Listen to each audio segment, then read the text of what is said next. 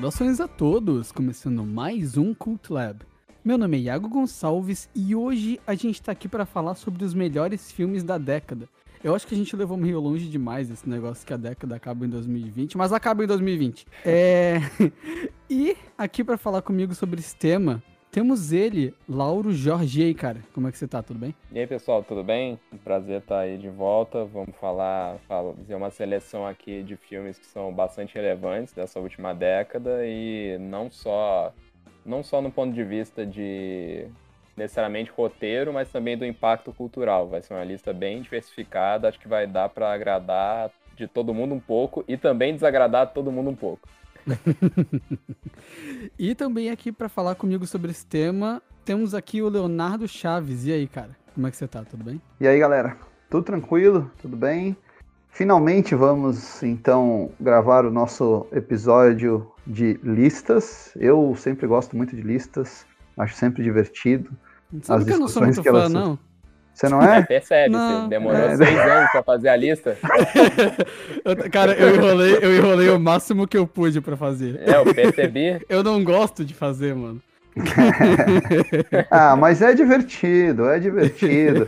Sempre deixando claro que a gente leva em conta não apenas os aspectos artísticos que são relevantes para para escolher os filmes que compõem a lista, mas também o nosso gosto pessoal, óbvio, né? E também deixando claro para o nosso ouvinte que a gente debateu, como é, ah, como é que a gente chegou nessa lista? A gente escolhe, faz uma pré-lista com vários outros filmes. A minha tinha 25 filmes, eu acho.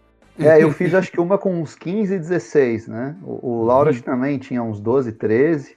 E aí depois a gente foi filtrando, houve concessões recíprocas, né? Filmes que eu gostaria que entrasse acabaram não entrando, e isso também aconteceu com, com vocês dois. Então, é, o, o nosso ouvinte fica à vontade também para dar suas sugestões, né? Ah, o que, que faltou, qual foi a injustiça que a gente cometeu, aí é o um grande filme que nós não lembramos. E onde Mas é que antes... as pessoas. É, eu ia falar, onde é que as pessoas mandam essas, essas é, opiniões então, nas, aí delas? Nas redes sociais.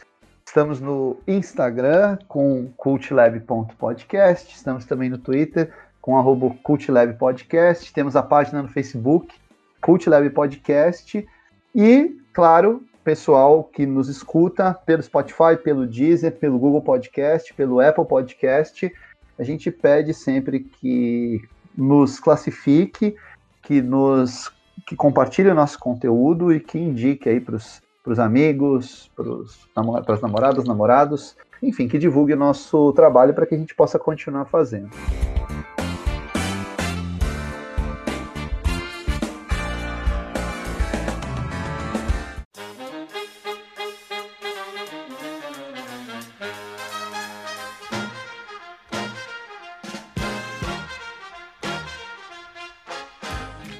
Então, só lembrando que essa lista ela não segue uma ordem qualitativa, né?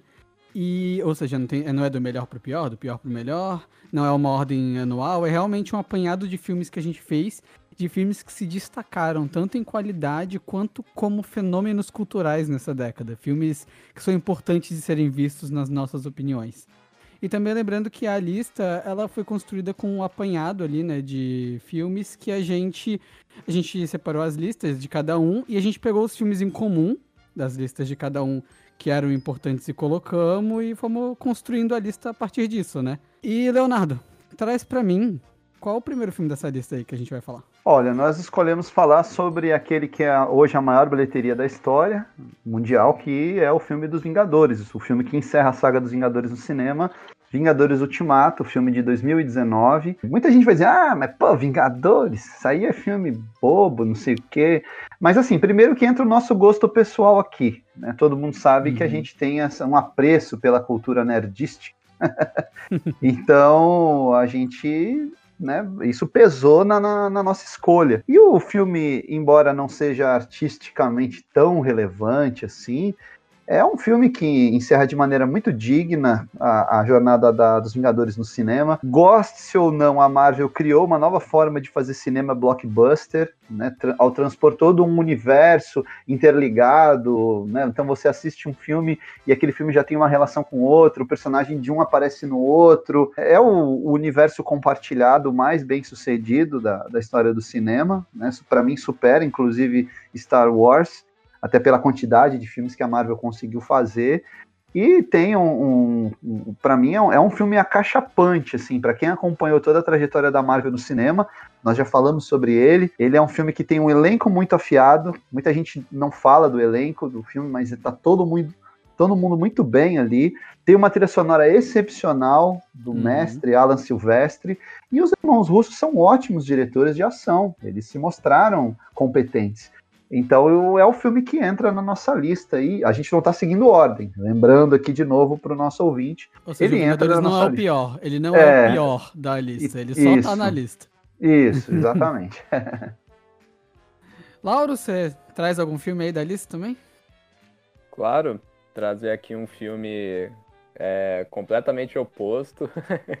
ao Vingadores Ultimato, no quesito de tamanho mesmo e até da temática, falar sobre o filme de 2012, Amor, do Michael Haneke. Um filme bem diferente dele, porque a gente conhece o estilo do Haneke é um cineasta que ele tem prazer em pegar um bastão de beisebol e bater na cabeça do espectador. Dele, o cachê, o, a fita branca, a professora de piano, é tudo assim, é para fazer você sofrer.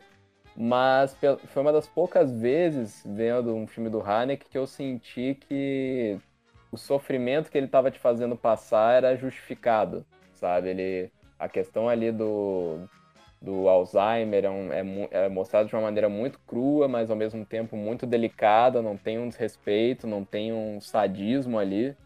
E o filme explora o título dele, Amor, de uma maneira muito, muito madura também.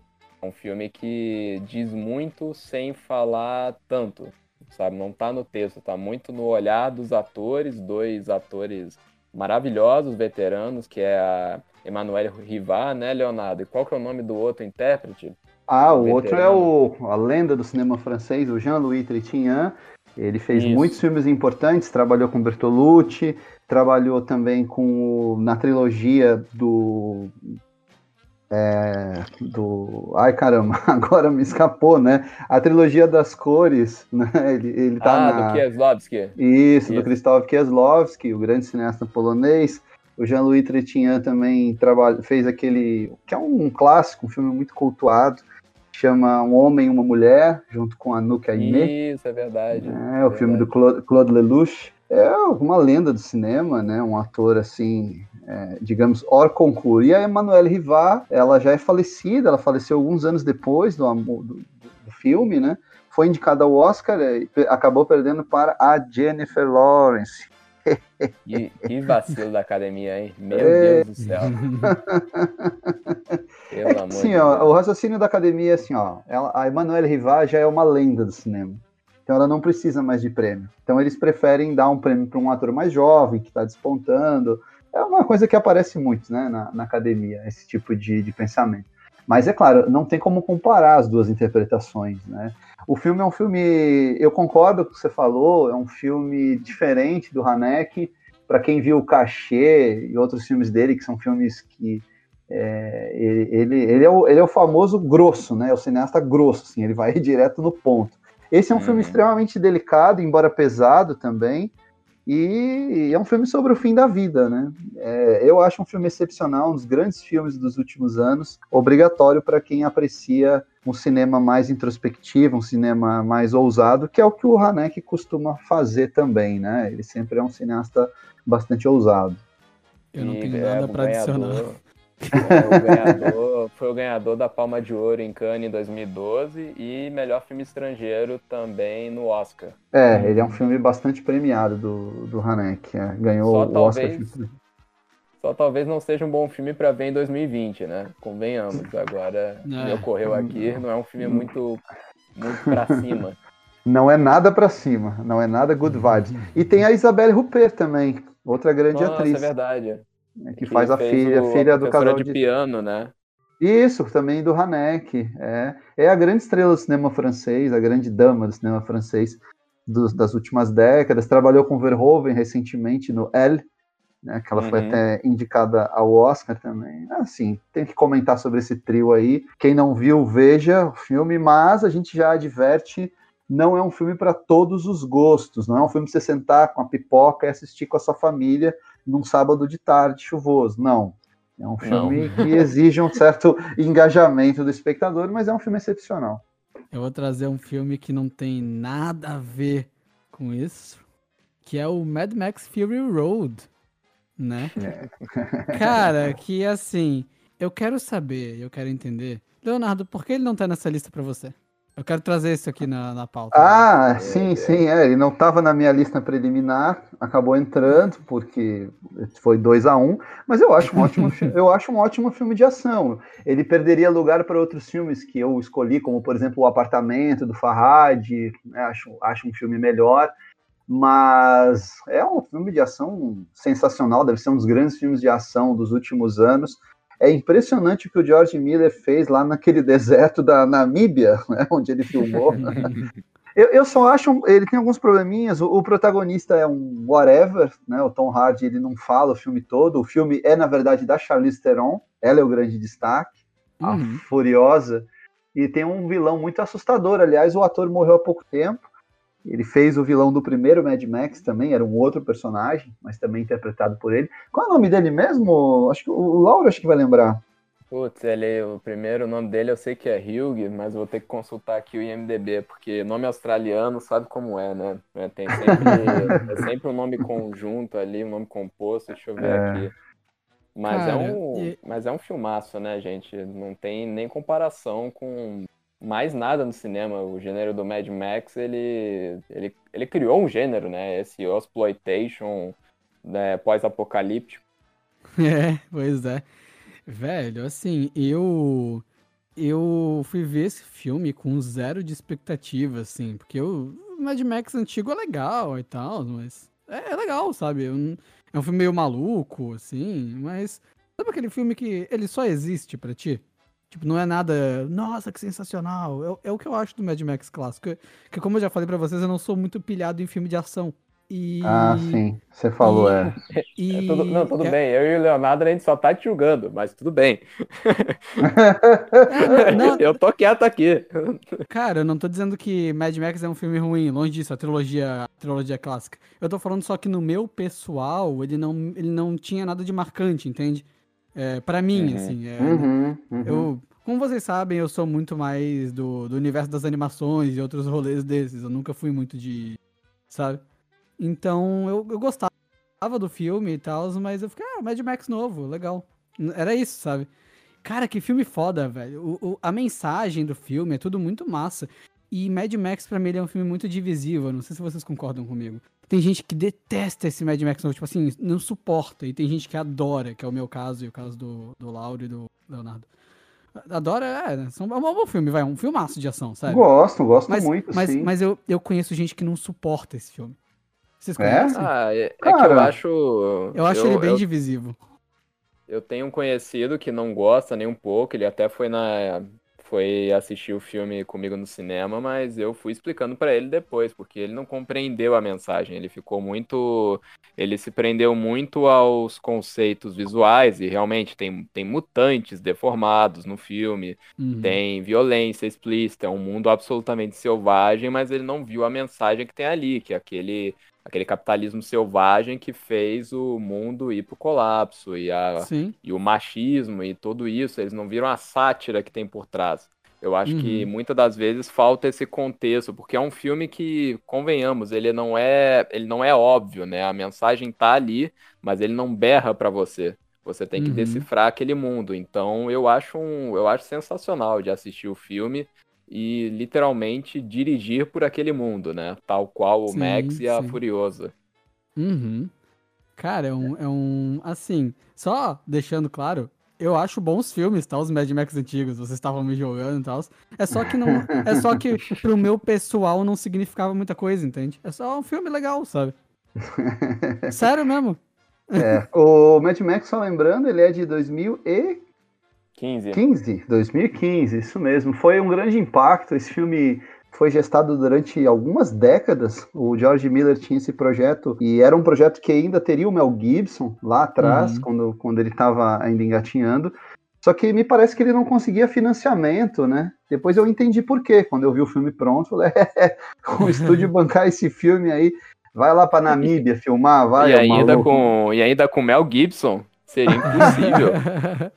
Não, e, te, e, te, e, teve, e teve a treta também, né? Que eles estavam gravando no lugar, aí choveu no lugar depois de, tipo assim, de, de décadas, sem chover lá e, é. e, cresceu e cresceu natureza no deserto. Tiveram que mudar de deserto. Mudou a paisagem, né? Uhum. E olha, é, eu, é. Vou, eu vou te falar que eu lembro de notícias do set de gravação datadas de 2009. Eu lembro disso.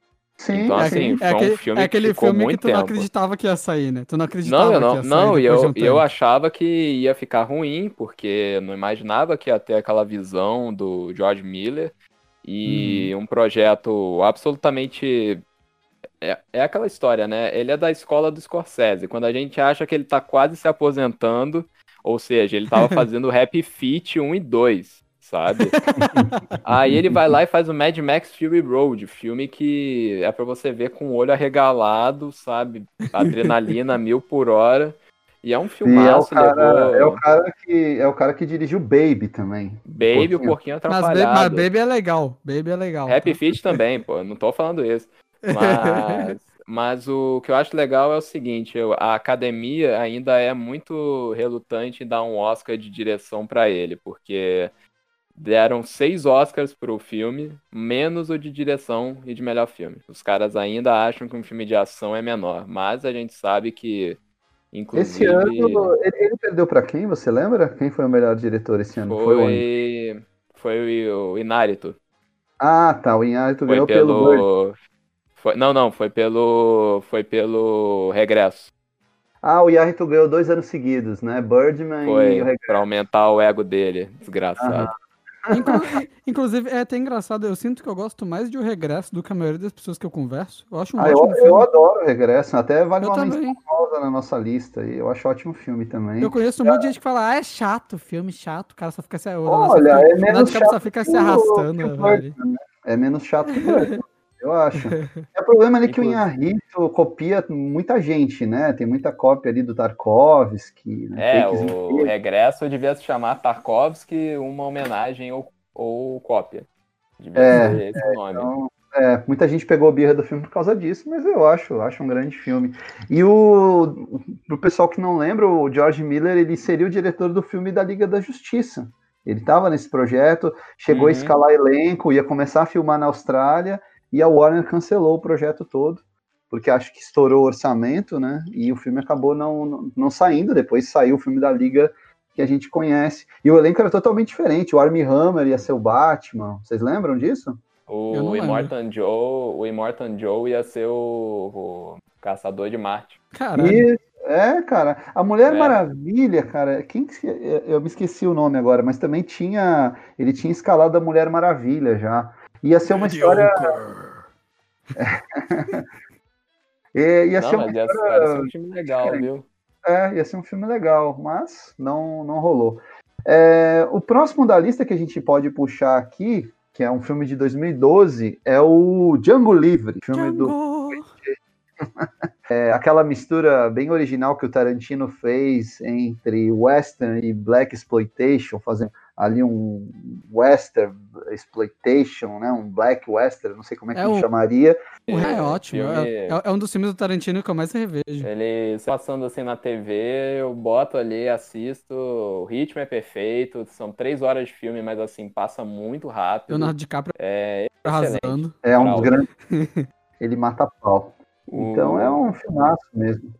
Eu vou trazer um outro aqui da muito pouco, viu? Eu vejo muito pouca gente falando sobre esse filme atualmente, que é uma pena porque é um filmaço, O Espião que Sabia Demais, ou então em inglês Tinker Tailor Soldier Spy, baseado no livro do John Le Carré, que inclusive faleceu recentemente, lamentavelmente, uma lenda. É um filme dirigido pelo Thomas Alfredson, que é o diretor sueco que fez o Deixa Ela Entrar e logo depois fez esse filme. É estrelado por um elenco inacreditável. Tem o Gary Oldman, o John Hurt, Benedict Cumberbatch, Toby Jones, o Tom Hardy. Cara, é um elenco assim. A, Colin a Firth. do, Colin Firth, Mark Strong, é a nata do cinema britânico tá nesse filme. E é um filme de espião sensacional. É um filme de espião como que seria na realidade. Ou seja, o espião não é o James Bond. O espião é o cara mais quieto, silencioso e ordinário que você poderia imaginar. É o cara que menos transparece que ele tem algo a esconder. E tem uma das atuações mais magníficas do Gary Oldman, né? Porque o Gary Oldman é Indicado ao cara Oscar. indicado ao Oscar e pra mim merecia mais do que ele interpretando o Churchill, viu? Porque É. ele diz tudo com o olhar, ele não fica berrando como nos outros filmes do Gary Oldman. Não que eu odeie ele berrando, longe disso, adoro o Gary Oldman, qualquer papel. Mas eh, nesse filme, o fato dele justamente ter essa inovação na atuação dele, eu acho magnífico. Não sei o que que vocês acham. Eu Ah, acho- Muito bom. Fala, fala. é, Não, não, eu, eu ia concordar só. É um filme muito bom, mano. Muito bom mesmo, assim. É... Cara, é um elenco inacreditável, realmente. É... Ah, cara, eu, eu reassisti ele recentemente e só melhora, velho. Nossa, É. é muito bom. Eu me lembro que o pessoal reclamou que a trama era muito complicada, né? É Aquela coisa que você piscar, você perde, né? E realmente, é, é, a trama ela é muito, muito intrincada mesmo, porque o John Le Carré tem aquela mania de espião duplo, espião triplo, né? É, e o- bem como o, o Lauro falou, o espião sempre do John Le Carré, ele não tem aquela, aquele glamour dos filmes do James Bond. Para ele, o espião sempre é aquele cara burocrata que passa mais tempo do escritório do que trocando tiro e namorando belas mulheres. O espião é aquele cara ali de camisa amassada, gravata frouxa, fica ali resolvendo problema. E esse filme explora muito isso. Eu acho que é a melhor adaptação do Le Carré para o cinema, me arrisco a dizer. Uhum. Ele teve Uhum. várias boas adaptações, inclusive aquele filme do John Burman, que o Pierce Brosnan estrelou, que é o Alfaiate do Panamá. É, temos o Jardineiro Fiel, que é um ótimo filme também, baseado num livro do Le Carré. Mas esse filme eu acho perfeito, eu acho o filme de espionagem perfeito, eu acho excepcional mesmo. Com esse elenco aí, né, cara, esperar, assim, o que, que mais que a gente pode querer? Se, eh, vocês lembram para quem que o Gary Oldman perdeu o Oscar? Hoje eu tô meio perdido. Nossa, foi 2011, foi. Eu nem era 2000 gente nessa época. Seu... É, o Iago nem era nascido. É uma época muito preciosa. Olha, pior que assim, 2011. O filme é de provavelmente- 2011, né? Provavelmente, então foi no Oscar de 2012. 2012, Ah, quem foi ah, tá, que. não, Ah, foi lembrei. pro. O Jean do. Daniel. Não, ele Jean perdeu pro Jardim. o artista. É, o artista. É. do... Putz, Eu tô pegando aqui, ó, puxei aqui. é, concorreram Damian Bichir por A Better Life, George Clooney, Descendentes, Gary Oldman e Brad Pitt em Moneyball, que também tá muito bem nesse filme, né? É, era uma competição meio difícil. O Jean do Jardim conquistou a academia na nostalgia, né? Ele fez um filme mudo. Segundo Inácio Araújo, não adianta você querer mexer na forma e fazer um filme mudo ruim, como é o artista. Nossa, É, mas vou fazer um filme mudo, vou fazer, vou inovar, fazer um filme mudo. Tá, mas você faz um filme mudo, preto e branco, ruim. Então não adianta nada. Ah, eu, eu não vou entrar nesse tópico porque tem aquele cachorro, aquele cachorro é maravilhoso. Mas é, então o espião que sabia demais, mais um, um, um filme aí pra nossa lista. Qual que vocês vão puxar agora? Eu, Vai lá, Iago. Eu quero puxar o irlandês, gente. O, Aí sim, meu Deus do céu. Esse é o que eu tava esperando. o, o, fi- Vai, o, o, o, filme que se a lista, tipo assim, ordem de melhor pra pior, estaria no teu primeiro lugar, Laura? Com certeza. Nossa senhora. Filme Cara, de máfia, do acho que- Scorsese, de, feito, Olha. pela Net- feito pela Netflix. É, engraçado é isso, isso é o irônico, né? A gente tá escolhendo como o melhor, provavelmente o melhor filme da década é um filme da Netflix, né? E não um filme de estúdio tradicional. É, o que mais falar sobre o irlandês? A gente tem um episódio, um dos nossos primeiros episódios, aliás, foi sobre esse filme. Na, na época do lançamento, no ano passado, nós comentamos. E nós demos, acho, nós demos nota 10? Acho que demos nota 10 pro filme, né, Iago? Eu não lembro, eu não lembro, faz tempo. É, mas é nota 10, é um filme excepcional. Eu vi muita gente, ai, mas ele é muito longo. Ai, porque o De Niro tá velho pro papel. Ah, não, gente, oh, se enxerguem aí, para. Filmaço. É, ah, eu, ah, cara, vê, a galera, a galera vê reclama... oito episódios de série de uma vez, mas pra ver três horas e meia não aguenta. Eu ah, adoro. gente, que, cara, eu não entendo porque as pessoas veem esse problema. Eu não sei vocês, mas eu assisti em 2.0. tá de sacanagem. uh, Iago left the building. É, left the podcast that he created. Iago left the foi... É, o Iago, o Iago é, acabou de ser expulso do podcast que ele criou. mas, não, mas assim, eu, eu não tava na época do, do episódio, mas é um episódio muito bom, ouçam. Mas assim, eu acho, eu acho magnífico como que é um filme tão completo e como que assim, é um projeto completamente fora do senso comum. A pessoa mais nova do elenco tem 70 anos. e é uma é montagem assim, sensacional, né, velho? É tudo bom, gente. É tudo. Você entende tudo que tá acontecendo, as atuações. Gente, tem uma cena específica que eu não quero. Eu não quero dar o spoiler para quem não viu. Mas a cena em que tá o Joe Pesci e o De Niro tomando café e o Joe Pesci dá uma certa missão pro De Niro, a reação do De Niro, aquilo ali, gente, são anos de experiência como ator. O fato é. dele não falar nada e só mostrando a dor e a lealdade, cara, uhum. aquilo é perfeito, aquilo é cinema para mim, ou então a cena do telefone, né, que ficou muito é. famosa. Sim. E, e, pô, um dos grandes, uma das grandes voltas do Alpatino, né? Voltando é. a interpretar como ele fazia no auge dele. Uh, só o fato dele mandar aquela frase do They wouldn't dare. Cara, aquilo é maravilhoso. Eu veria a hora só dele fazendo piada, como é. o Hoffa. É um filmaço. Hum. Eu tô uhum. aguardando o Blu-ray chegar aqui em casa, inclusive. Não, é, ótimo filme. Ótimo a, filme. A, a, trilha, a, trilha, sonora dele, né, referencia o Poderoso Chefão de uma maneira muito legal também. É algo que eu tava lembrando uhum. agora. É, é e eu, eu tinha falado isso na época do podcast e, e recentemente estava vendo uma entrevista do Alec Baldwin pro Howard Stern falando sobre esse filme e é legal que ele falou mais ou menos o que eu falei, né, que ele via o filme e ele se emocionou porque ele sabe, a gente sabe que eles nunca mais vão fazer um filme desse.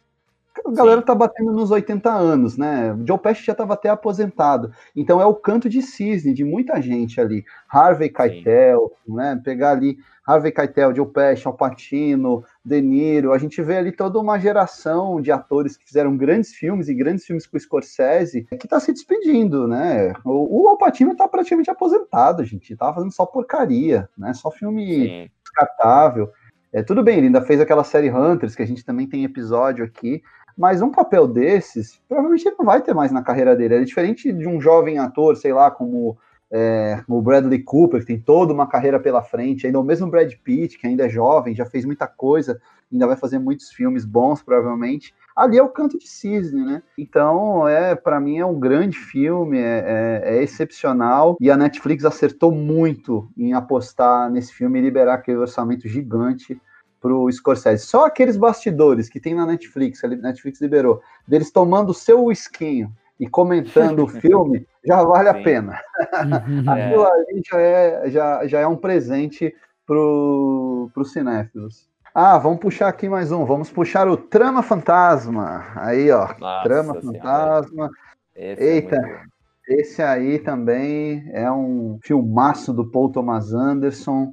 Eu que critico alguns filmes dele, né? Não sou assim, ah, tão fã do Paul Thomas Anderson. Eu falei mal já do Magnolia aqui, mas é esse filme, cara, nossa, é, é, é, excepcional. O filme de 2014 foi indicado é ao Oscar.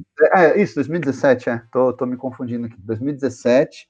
Filme foi indicado ao Oscar de melhor filme. Para mim, era o melhor. E foi uma boa safra. A gente teve Dunkirk, tivemos A Forma da Água, que acabou vencendo. O Del Toro ganhou de melhor diretor mas para mim o Trama Fantasma ele tá acima.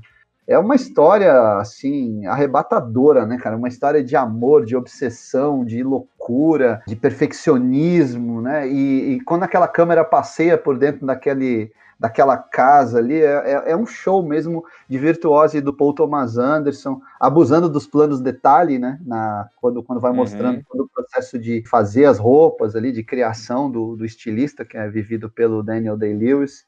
Eu acho um filme praticamente irretocável, um dos grandes filmes da década, confirmando aí o Paul Thomas Anderson como um dos grandes talentos da geração dele. Eu acho que o Paul Thomas Anderson, o Christopher Nolan e o David Fincher são os, para mim, os principais, e o, e o, Tarantino, né, são os principais, acho que eu teria cinco aí que eu colocaria, dessas últimas décadas. O Fincher, o Thomas Anderson, o Tarantino, o Villeneuve, né, Uhum. E, e, colocaria também o, o Christopher Nolan, esses cinco diretores aí. Tudo bem que eles têm altos e baixos, todos têm, mas a regularidade deles é impressionante. É, eu gosto demais desse filme. Eu lembro, eu lembro, eu não pude ver ele no cinema, eu vi ele direto no, no home video. Também não vi no cinema. É. Foi, foi, muito Gostaria. ruim a distribuição, né, aqui em foi, Florianópolis. Foi, foi. Ele não passou no grande circuito. Mas eu. Duas coisas me chamaram muita atenção, que foi, primeiro, não é nada parecido com nada que o, o Paul Thomas Anderson fez antes. Nada parecido. Eu gosto muito do fato dele sempre se aventurar no gênero. E ao mesmo tempo, o Daniel Day-Lewis a mesma coisa.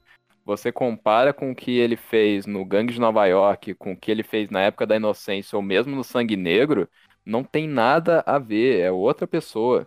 Essa metamorfose dele já é conhecida, mas não deixa de impressionar. E até o presente momento, 2020, é o último filme do Daniel Day-Lewis. Ele falou que estava aposentado. A gente não sabe se é confiável, né? Porque, enfim, ele já pediu aposentadoria outras vezes. Mas se for mesmo o último filme dele, a gente pode considerar que encerrou muito bem a carreira, né? É, é, é uma, uma despedida excepcional e pro, talvez o grande ator dos últimos 30 anos no cinema, né? Eu acho que ele pega aí pelo menos um top 3, né? Né? Talvez disputaria ali com Champagne, de repente, mas é, é um ator excepcional, um camaleão, né? O cara se transforma de filme para filme. Pô, cara, você vê o cara no último dos Moicanos, aí você vê uhum. ele no uhum. meu pé esquerdo, aí ele faz o Lincoln, Sangue Negro, e sempre escolhendo muito bem os projetos, salvo uma outra exceção, né? Ele fez aquele malfadado Nine, não sei o que é que teve aquela ideia de fazer um musical baseado no 8,5 do Fellini, mas... Que loucura, né, cara? É verdade. Parece, é. parece um daqueles pôsteres falsos de filme que aparecem em comédia, sabe? Um remake do 8,5 musical. É, é. Você gosta desse filme também, né, Iago? Gosto, gosto. Eu não tenho nada a adicionar, velho. então puxa outro aí, puxa outro filme aí pra nossa sou lista. Eu, sou eu agora, eu puxo. Ah, tá, vai lá. É, vou pegar o de 2013, o sensível e maravilhoso Ela, filme do Spike Jonze, estrelado pelo eterno Coringa, eterno Cômodos, eterno Johnny Cash, eterno que vocês quiserem, Joaquim Fênix. Uhum. É, basicamente interpretando Belchior, mentira, não, não, é, não tá interpretando Belchior, apesar do bigode ser de responsa. É um filme muito sensível, acho que pegou todo mundo de surpresa, porque mesmo sendo Spike Jonze, sendo um diretor que surpreende todo mundo em todos os filmes, é um filme que não tem nenhuma comparação possível. Ele é um filme. É muito único, né? é muito único. A gente, eu fui ver ele no cinema com uma amiga e, cara, foi uma vergonha, porque os dois, eu e ela, os dois saíram chorando, assim, e, tipo, todo ferrado de chorar no cinema. Convenhamos, né? O, o Joaquin Phoenix só faz filme bad vibe, né, velho? Ah, mas é que ele não é uma pessoa muito alto astral, né? Se você for ver a história dele. Não, mas... total. mas, mas é um filme, assim, maravilhoso. Eu, eu tenho que rever ele até, eu confesso. Tenho aqui o Blu-ray em casa também. E é um filme também tem um elenco muito bom. Tem a Amy Adams, eu sempre esqueço que tem ela no filme. E pasmem vocês, tem o Chris Pratt também. Ah, Chris Pratt ainda tava, ele tava gordinho ainda na época? ele tá naquele, naquele estágio gordinho forte, sabe? Ele tá naquele estágio ali, já tava começando a malhar. Mas é engraçado, porque quando você vai ver o filme de novo, você fica, o que, que ele tá fazendo nesse filme? Não tem nada a ver. Mas é um filmaço, acho que todo mundo todo mundo pode assistir o filme e identificar algum sentimento ali. Eu acho um filmaço, assim, e achei legal que a tela que eu fui ver era bem grande e dava para E por mais que não seja um filme épico, não seja filme é, mega elaborado, é, o fato dele destacar tanto o rosto do Joaquin Phoenix, é, você consegue ver direitinho o, tudo que ele tá vivenciando. E, e eu acho até uma pena que ele não foi indicado ao Oscar de melhor ator naquele ano. Ele não foi indicado? Não hum. foi indicado. Hum. Bem... Sabe que eu, eu... Fala.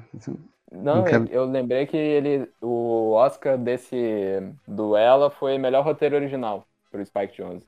Ah, merecido, né? Merecido. merecido. Sabe que eu confundo, eu confundo Spike Jonze com Charlie Kaufman, né? Eu, às é. vezes, eu fico tentando lembrar qual filme é de qual, né? Ah, o Brilho Eterno, ah tá, Charlie Kaufman, ah, o uhum. Onde Vivem os Monstros, eu fico na dúvida. Mas eu, eu acho esse filme excepcional também, eu adoro a, a, a, toda a construção da história, a mensagem que ele passa, e assim, ó, vamos e venhamos, se o seu computador começar a falar com você e ele tiver a voz da Scarlett Johansson, você vai se apaixonar. Essa é a grande mensagem do filme. Essa é a grande mensagem do filme. Vocês já viram o trailer honesto que tem? Acho que é do Mogli, que a, a, a Scarlett Johansson ela faz a voz da serpente no Mogli, da, né? Da K. Uhum. Isso. E aí ela faz essa aí, aí o pessoal, uma, aí no trailer honesto, quem não viu ainda, eu recomendo que veja lá no YouTube, é uma sátira dos filmes em forma de trailer.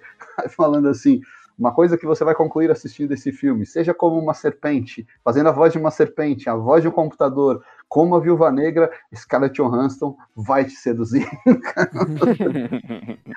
Nossa, Ele... ela chega lá, trust in me. Só ela chega toda, tá é. Tipo... É, é, você podia ser pior, podia ter a voz, sei lá, do Joe Pesci, já pensou? you think I'm funny? Like a clown? Motherfucker! e, e o Mogli, calma aí, velho. É. No, you're a funny guy, like a, like a clown. Funny how, tell me. Cara, esse episódio, tá, esse episódio tá muito perdido, mano. O que, é. que a gente tá fazendo, velho? vamos lá, vamos lá, puxar. Quem, é, quem é agora que puxa aí? Agora, um Iago. Vai lá, Iago. Chama um aí. Chama a animação aí, vai. Que eu sei que você quer falar da animação. Não, não, eu, eu, ia, eu ia chamar, na verdade, eu ia. Eu vou chamar o Ex Machina. A gente tá falando de computador, vamos continuar falando de computador. Vamos, hum. vamos já matar os computadores da lista, tudo. É, é o Ex Machina, sei lá como é que as pessoas estão chamando esse filme. Velho, que ficção científica sensacional e barata, né? É econômica. Uhum. filme barato uhum. pra caramba e excepcional não, mano. Naquele ano que eu vi ele, foi a melhor ficção científica que eu vi naquele ano, tanto que tá aqui, né? Cara, e, e, ele não aborda nada de super, nossa, que genial, nunca vi isso no mundo de ficção. Mas a forma que ele faz é muito boa, sabe? Trabalhar inteligência artificial, né? O que, que vocês acham desse uhum. filme? Eu, eu acho um filme muito original e muito econômico, né? Ele, uhum. ele, é muito simples, mas a mensagem tá toda jogada ali, desde um tópico presente, desde o 2001. Sim, sim. Eu acho legal que ele, aliás, até é, é, é legal a gente chamar atenção para o fato desse filme ter o diretor talvez menos prestigiado de todos os que nós elencamos aqui, que é o Alex Garland. É a estreia dele como diretor. Ele era escritor, né? Ele que escreveu aquele o livro que deu origem ao filme do Danny Boyle, A Praia, que é um filme mais ou menos, não sou muito fã desse filme, mas eu confesso que eu fui ver o Ex Machina sem nenhuma expectativa. Eu vi, aliás, em casa, acho que em telecine, e me surpreendi. Eu falei, gente, esse filme é excepcional, porque ele traz, ele traz muitas discussões, como o, o próprio conceito de inteligência, é, de, de, sentimentos, né, o que, que é um sentimento verdadeiro. Fala também sobre a questão da privacidade. Né, quem assistiu o filme deve lembrar que tem essa discussão. Tem um elenco. Ah, de, de, de, onde que ele pegou os dados, né, para criar robô? isso, isso. É. Tem um elenco muito afiado, o Don Hall Gleason, o, tem o, temos o Oscar Isaac também. Depois até trabalhariam juntos no, no Star Wars, né? Já desde o Despertar da Força eles estão no universo Star Wars. Mas o grande destaque é a Alicia Vikander, grande revelação do filme, essa atriz sueca. Uhum. Depois ganharia um Oscar, né? Ela, ela fez é, depois aquele filme lá, a, a Garota Dinamarquesa, acabou sendo premiada por aquele filme, mas aqui ela já mostra muito talento, né? O filme tem das, algumas das cenas de nudez mais sensíveis que eu já vi no cinema, são muito delicadas e muito bem filmado, e como você falou, você é, é, mostra que é possível fazer ficção científica inteligente, bem conduzida, com um bom elenco e com um orçamento razoável. Né? Você não precisa, para fazer uma ficção científica, gastar rios de dinheiro com efeitos especiais. Aliás, muitas das obras de ficção científica que a gente gosta aqui, que são clássicos do cinema, não são, não primam pelos seus efeitos especiais de qualidade, mas sim pelo seu roteiro, que é o caso do Ex Machina. Eu acho excepcional. Se eu não me engano, ele foi indicado ao Oscar de roteiro. Aí vocês podem me ajudar foi. se ele chegou foi, ele, foi, mas, foi. mas, ele foi premiado? Não, ele ganhou, não. ele ganhou efeitos especiais. Olha que irônico. Ele ganhou efeitos especiais, né? No mesmo foi, ano, é concorria com, com, Acho que concorreu com Star Wars, não foi? Porque o filme é. é ele é, foi, é? foi Star Wars. olha, olha a ironia. É, né? é, que, é que no fim Star Wars sempre ganhou prêmio de som, né? E masterização. É, Mas eu adoro esse filme. Eu acho que quem é fã de ficção científica tem que assistir. É um, é um, dos, um dos, grandes filmes de ficção científica do, dos últimos tempos. Depois a Netflix, né, começou a tentar fazer filmes com essa pegada sci-fi barata e nenhum deu muito certo, né? Essa... Ah, é, poucos, né? Poucos. É, precisa, precisa ter uma um roteiro muito bem amarradinho, né? Tem que ter uma certa originalidade, tem que ser provocativo para uhum. compensar a ausência de, de efeitos especiais. E eu acho esse filme assim um, um, exemplo realmente de como fazer um filme de ficção científica sem muito dinheiro, mas com muita inteligência. Uhum. Vamos para o próximo aí da, da nossa lista. Estamos chegando ao final, né, gente? É o último. Isso. É o, o último, último filme. Quem que vai puxar? Não, eu puxo aqui o também já comentado em outro podcast, o especial do Homem-Aranha. Homem-Aranha no Aranha Verso. Filme, animação premiada pelo. O melhor Oscar. filme dessa lista. Aquele tava de Não, mas é, por mais, por mais que exista discussão, é um filmaço mesmo. Eu, eu não minto, sou, sou muito fã do Aranha Verso, acho um eu sabia que seria legal quando eu vi o trailer, mas eu não imaginava que seria tão, tão legal. perfeito. É, eu... Eu, eu... tive essa mesma sensação também. Eu fiquei, ah, vai ser uma animação maneira e tal. Quando eu vi que eu tava chorando vendo o filme, eu fiquei, ok, isso é muito foda. Tá ligado? Não, é tudo, tudo beira a perfeição. Se você quiser ver Sim. o lado emocional, é bom. A, o lado da cena de ação é ótimo. A parte uhum. da. Poxa, o próprio desenvolvimento do Peter Parker e do Miles Morales é, é, tudo assim, eu acho que é para agradar todo fã do Aranha, todos os fãs que ainda vão vir do Aranha. E olha, eu sei que as notícias do próximo Homem-Aranha são todas muito legais, mas assim, para mim ainda tem que comer muito arroz e feijão para superar esse Aranha Verso, viu? Que, e olha, vai ter o Aranha Verso 2, né? Já foi anunciado a sequência. O que me surpreendeu, diga-se de passagem, porque assim como outros filmes revolucionários aclamados pela crítica, ele não foi muito bem de bilheteria. Ele não arrecadou uhum. tudo que estavam projetando, mas ganhou o Oscar, então foi a Sony deu o aval para a continuação.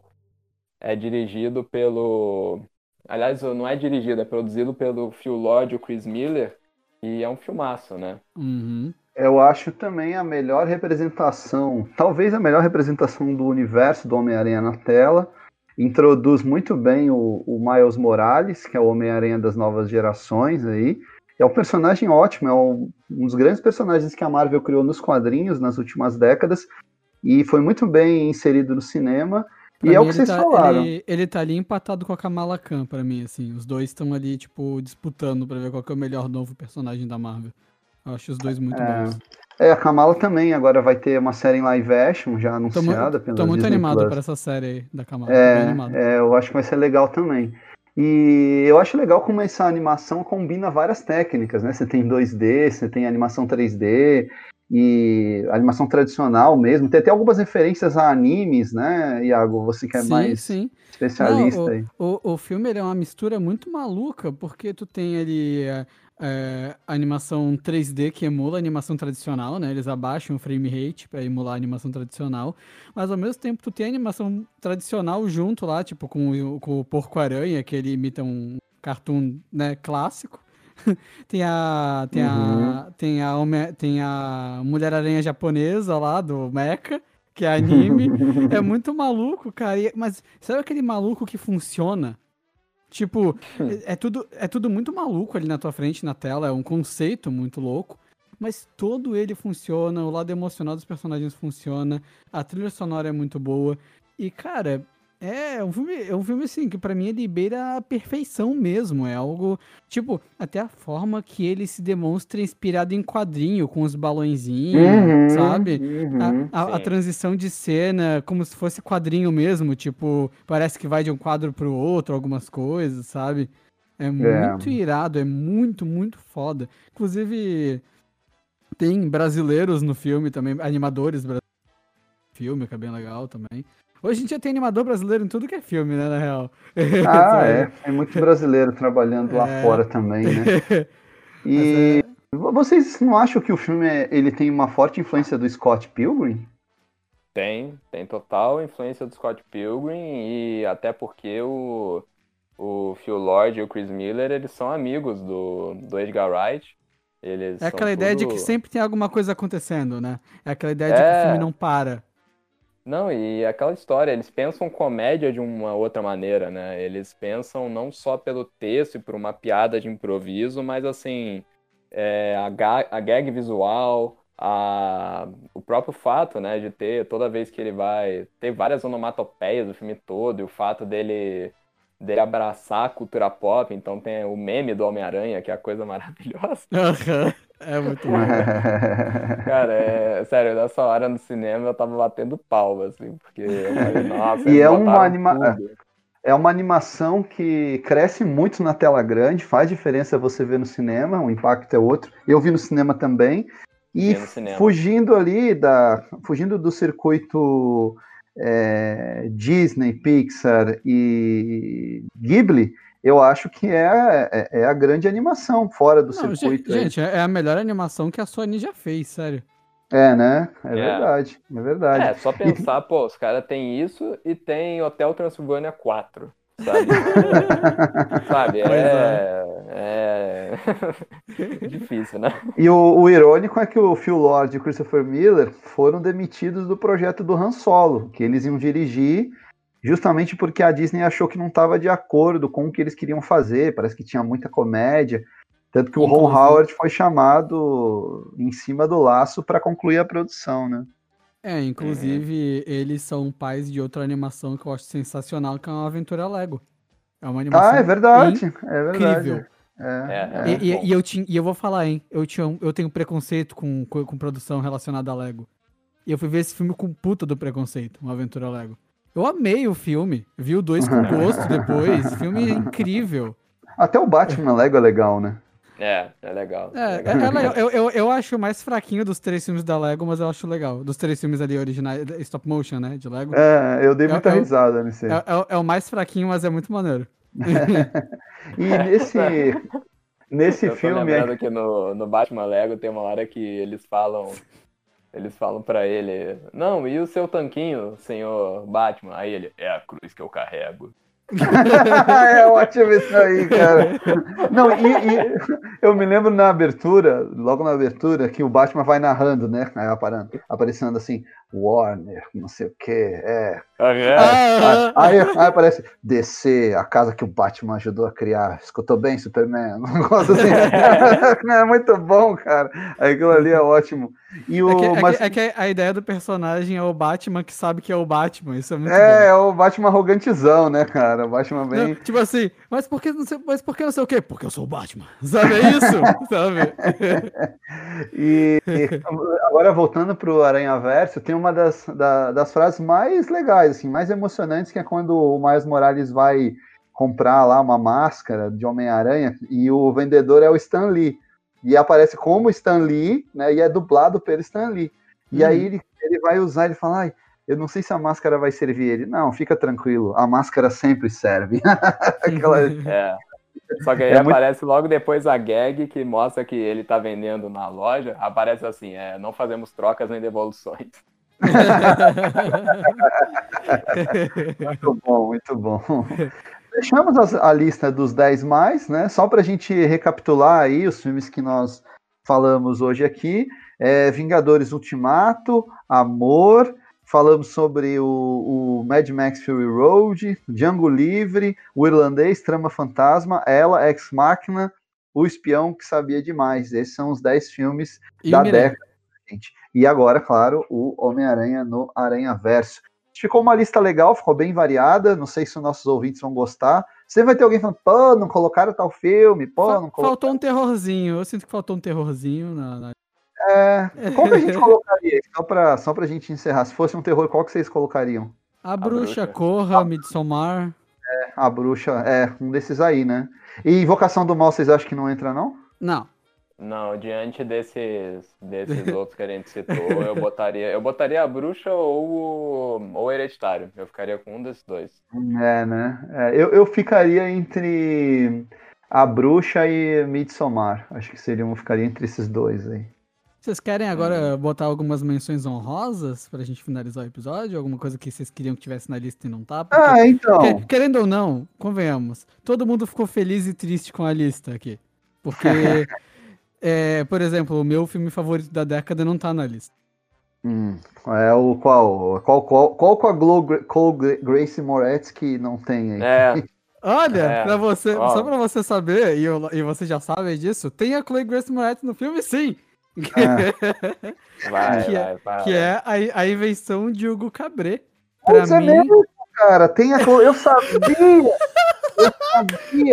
Quando ele veio com esse filme, cara. Não, mas é um filme do Scorsese. Ele tava falando, era da É. Chloe- é a verdade. Nossa, cara, tinha que ter a Chloe Grace Moretz. Ah, essa- essa- é, eu, eu, eu, eu, eu levo essa piada até a última, cara. Vocês não têm É. noção. Cara, Não, o, pod- o podcast vai acabar quando tiver uma entrevista com a Chloe. Realmente. Não tem mais por que continuar, né, pessoal? Mas, mas eu botaria, eu botaria também o Coringa. Eu acho que é um filme que a gente ainda vai falar bastante dele depois. Também acho. É, eu, eu tenho duas menções honrosas aqui. É, o Vidas ao Vento, que é a animação do Miyazaki, acabou perdendo aqui para o Aranha Verso, mas tudo bem, é, são duas ótimas animações. E eu colocaria também o Apartamento, que é o filme do Asghar Farhad, diretor iraniano. Ele já tem dois Oscars de, de, de filme estrangeiro. Eu acho esse filme excepcional também. Mas são, fica aí como, como menções honrosas. Deixa, como- deixa, deixa eu colocar aqui só, só mais uma aqui. Eu, vi- eu vi que você, eu vi que você vai encaminhar pro final e eu não posso deixar de falar disso aqui. Que, pô, como é que pode, cara? Eu tá nesse podcast e não tem um filme da Pixar, né? Qual da Pixar Ah, que a gente sim, bota, bota Universidade Monstros. Tenho certeza que. Carros 2. Carros 2, porque Carros 3 é bom. Não, é Eu não o. vi, não vi. É bom. Carros é bom. 3 é horroroso. Ah, eu e o Leonardo, a gente, eu e o Leonardo, a gente tem essa briga desde que a gente se conheceu. É horroroso aquele Vai, filme. vai, Iago, qual que é o filme? É o, é o, é o Coco. O Viva a Vida é uma Viva. Festa. É o melhor subtítulo de todos os tempos, olha. Sério, É. eu, eu, não, eu demorei pra ver esse filme por causa desse, desse título. Viva a Sério? Vida é uma Festa. Sério, porque eu achei horroroso esse título, pelo menos. Mas é, é horrível mesmo, né? Mas não, não tinha como manter Coco no Brasil. Não É. tinha. Não, não, mas É, eu, eu- acho que. tipo, sabe como poderia ser o nome? Poderia se chamar Viva. Inês. é, Não, não, poderia se chamar Viva, o Mal Vem à Noite. Pronto. Essa aí é pra quem assistiu o episódio da- das traduções de filmes. É, eu, eu fico entre esse, é, das animações, Pixar, eu fico entre ele e o Divertidamente. Pra mim são os dois melhores dos últimos Ah, anos. Sim, eu também. Eu, eu- quando eu. Na minha lista, inclusive, eu coloquei os dois. Não sei se tu- vocês viram aquela lista vi. Porque eu, porque eu fiquei, mano, qual que eu boto? Eu, ah, foda-se. Aí eu botei os Na dois. lista, na lista do Iago tava assim, tinha o Hugo Cabré e depois era todo, tudo da Pixar. Era isso. Não, ah, a, mi- a minha era. Não, a minha. não, a minha era Hugo Cabré, que quer as dois. de- é, se eu ficar. Nossa, é, é, eu sei o que você a- tá fazendo. a- Pode aqui- parar. aqui- a pode quinta parar. onda.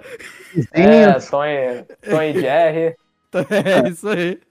O filme nem estreou, mas o cara já bota porque tem a Chloe Grace Moretz. Jesus. Agora, uma coisa também, quem que vocês acham que foi o diretor da década? Essa é a coisa mais difícil de responder, hein? Difícil Nossa. mesmo, mas acho que foi Scorsese. Também acho. É, eu ia, eu ia falar, né? Porque se você for ver a quantidade de obras que tiveram ali depois do Scorsese e a qualidade delas, cara.